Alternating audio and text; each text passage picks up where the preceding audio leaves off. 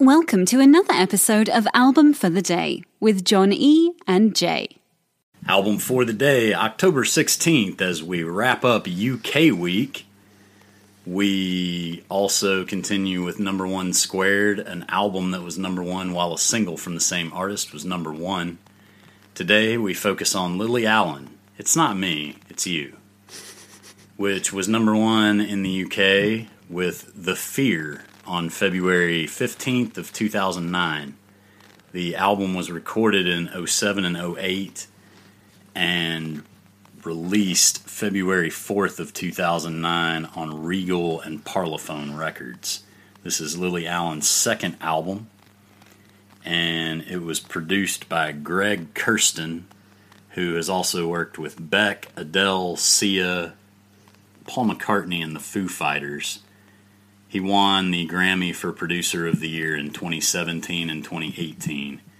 He co-wrote, played all the instruments on, engineered, and produced the album. Mm. He I mean, won the ASCAP Golden Note Award in May of twenty twenty-one. He's won eight total Grammys. Like, the dude knows the music business. Like, that's a that's just a fact. Well, like, honestly, I, I don't have Greg Kurstin's figures, but we talked about somebody a minute ago responsible for one hundred thirty million dollars in sales. Mm-hmm. Uh, this is at least that much. Oh man, yeah, he's uh, he's good. He's a good person to have in your corner, that's for sure. So if you don't know anything about Lily Allen, she is British. Her dad is Keith Allen, an actor and comedian, and her mom is Allison Owen, a film producer. Mm-hmm. Um, she tried to create this album with several writers and producers, but returned to Kurstin, and um, she said, "I want to work with one person from start to finish to make it one body of work. I think I've grown up a bit as a person, and I hope it reflects that." And I respect that decision all the way, because I feel like what she was trying to say there is like, look, I'm trying to make an album here. I'm not trying to like g- cut up pieces of my life, because that's what these songs are, is pieces of life, you know? And, and when you do it with different people and that kind of thing, you're giving a little piece here and a little piece there rather than working on one body of work with one person. I totally respect that about this album. Yeah. She literally isolated. I, I think it kind of reminds me of what we learned with, uh, in the Tori Amos Little Earthquakes episode about mm-hmm. working with one person and one vision and mm-hmm. valuable perspective. Mm-hmm. The original title of the album was Stuck on the Naughty Step. Well, let your imagination run wild. It is Lily Allen after all. Mm. Um, the song Who'd Have Known, actually, which was the fifth single from the album and the fourth in the U K. Uh, it borrows from the song Shine by the U K boy band group Take That, that you may know with Gary Barlow and Robbie Williams. Um, they actually allowed her to use it, and they're all listed as co-writers individually because she wrote the song and played it for somebody and realized, hmm, that's Take That. And she said, quote, "I can't be bothered with the paperwork," so she just put them all as co-writers. That, hey, good for her. The song is also featured prominently in T-Pain's Five O'Clock. Mm. That Lily Allen is listed as a featured artist, as well as Wiz Khalifa on. Mm. Go Wiz. Go Wiz. Uh, the track that I would like to talk about would be the third uh, release from this album. The third single, Jay? The third single. Because what was that single called, Jay? That single was called Fuck You. And anytime anybody ever writes a song called Fuck You, I just want to say that, that there is someone in particular, there's something happening where you're like, you know what?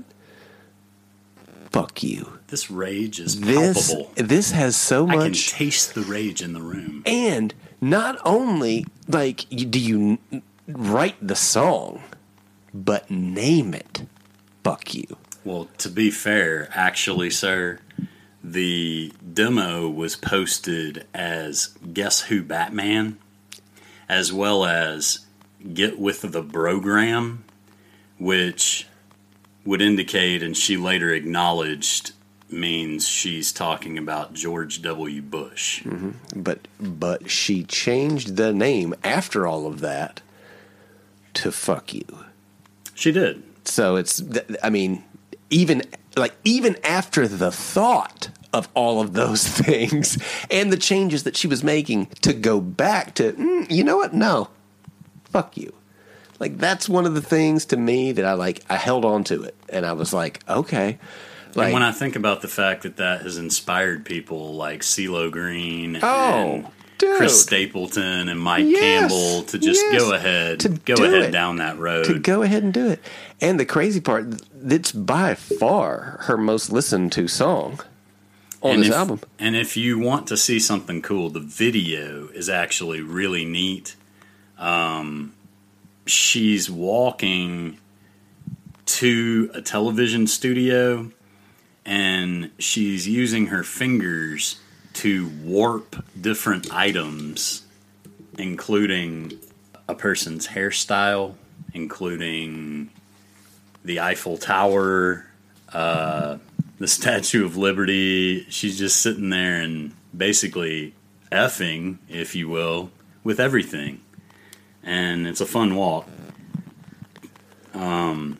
This was also seen as somewhat of a gay anthem due to the lyric, "So you say it's not okay to be gay, well I think you're just evil.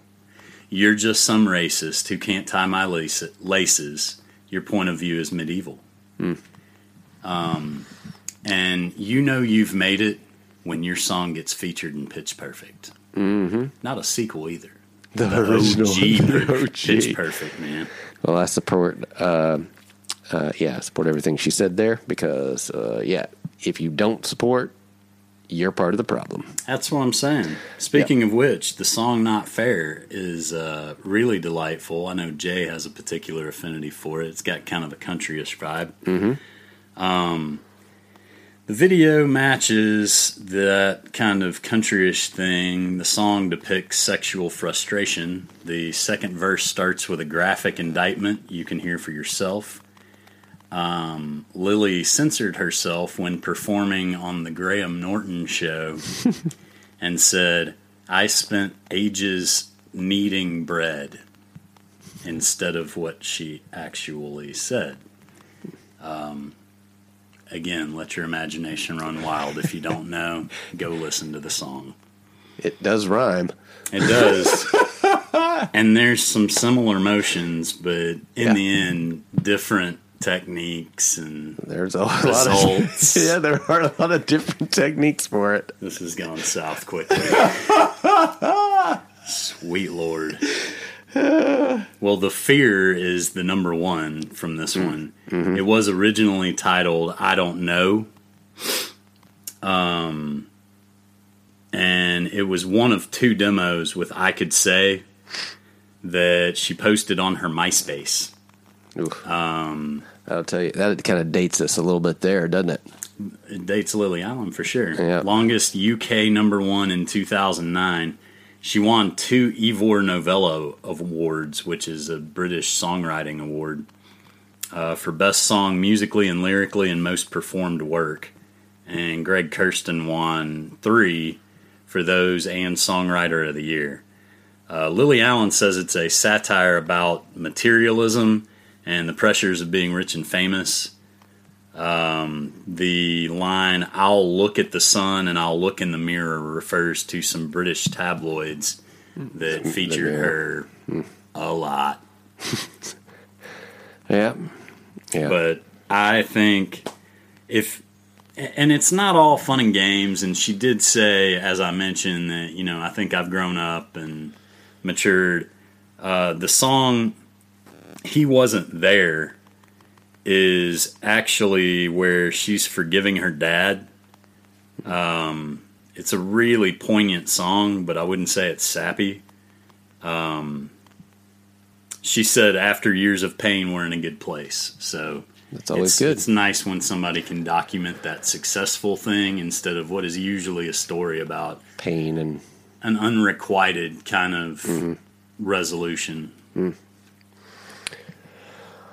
Well, awesome. Well, uh, today, uh, October sixteenth, uh, album for the day is It's Not Me, It's You by Lily Allen. Uh, be sure to follow us on Twitter at uh, album the number four of the day. Uh, give us a follow, subscribe wherever you listen to our podcast. Uh, support us via the listener support option and gain access to additional bonus content. Thanks for listening, and we will see you tomorrow. Yo, such a hole. Another day is here, and you're ready for it. What to wear? Check. Breakfast, lunch, and dinner? Check. Planning for what's next and how to save for it? That's where Bank of America can help. For your financial to-dos, Bank of America has experts ready to help get you closer to your goals. Get started at one of our local financial centers or twenty-four seven in our mobile banking app. Find a location near you at bankofamerica.com slash talk to us. What would you like the power to do? Mobile banking requires downloading the app and is only available for select devices. Message and data rates may apply. Bank of America N A, member F D I C. If you're listening on Spotify, after starting the podcast, you can search for the album, use the three dots, and hit add to queue. Now the album will start as soon as the episode ends. Woohoo!